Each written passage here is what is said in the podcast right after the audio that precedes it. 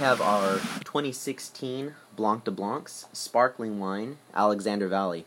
Uh, so this is a really fun wine. Um, this is going to be uh, 100% Chardonnay uh, from fruit that comes from our second estate in the Alexander Valley, uh, Tin Cross Vineyard, 2,000 feet above the valley floor uh, on a new AVA Pine Mountain, Cloverdale Peak. So it's this tiny little uh, on a map. It looks like a little wine spill if you're looking at uh, looking at it from the Sonoma region uh, map. But um, the Chardonnay here grows on Marin block. So we have um, 32 planted acres on Tin Cross, and um, the lowest portion of Chardonnay is Marin block.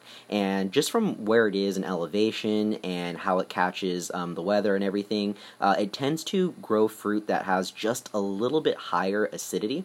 And that's really fantastic for something uh, like a sparkling wine uh, or for something that you just want to showcase that that fruit. And so another thing we'll do with Marin Block is um, make our stainless steel Chardonnay, uh, Tin Cross Chardonnay, which is um, um, again, it's sort of perfect with, with the way that this fruit catches, uh, creates that sort of acidity. Um, so it's perfect for these things.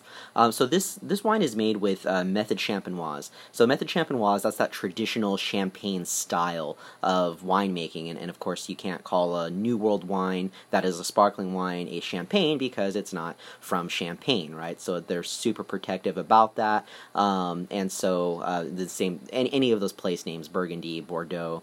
Um, so here in the New World, we call it by the varietal, and for sparkling, uh, we we you know refer to it as a sparkling wine. But what we can do is um, refer to uh, those those um, titles like Blanc de Blancs, Blanc de Noir. Um, so Blanc de Noir being a white from reds, Blanc de Blancs being a white from whites, and that's what we have here. This is all 100% Chardonnay, and that goes all the way into the dosage, uh, the liqueur de tirage, all of those um, additions that go into a sparkling uh, to help uh, during the process. That you you add those items that bring in a little bit more sugar level or uh, a higher residual sugar or sweetness level or add any other additions in the wine. Um, and all of it is made from that Chardonnay fruit. So this is 100% Blanc de Blancs. Um, this is a really fun wine. It's super. Uh, tiny bubbles, a flurry of tiny, really sharp uh, sharp, powerful bubbles. Um, so it, it's going to go great with anything that you're eating. Uh, there, there's there's nothing that this can't hold up to, and it's not so heavy that it's going to overpower. Uh, it's fun. It's a fun just sipper. It's a fun celebratory wine. Of course, you're just going to pop that uh, the bubbly and, and really enjoy this one.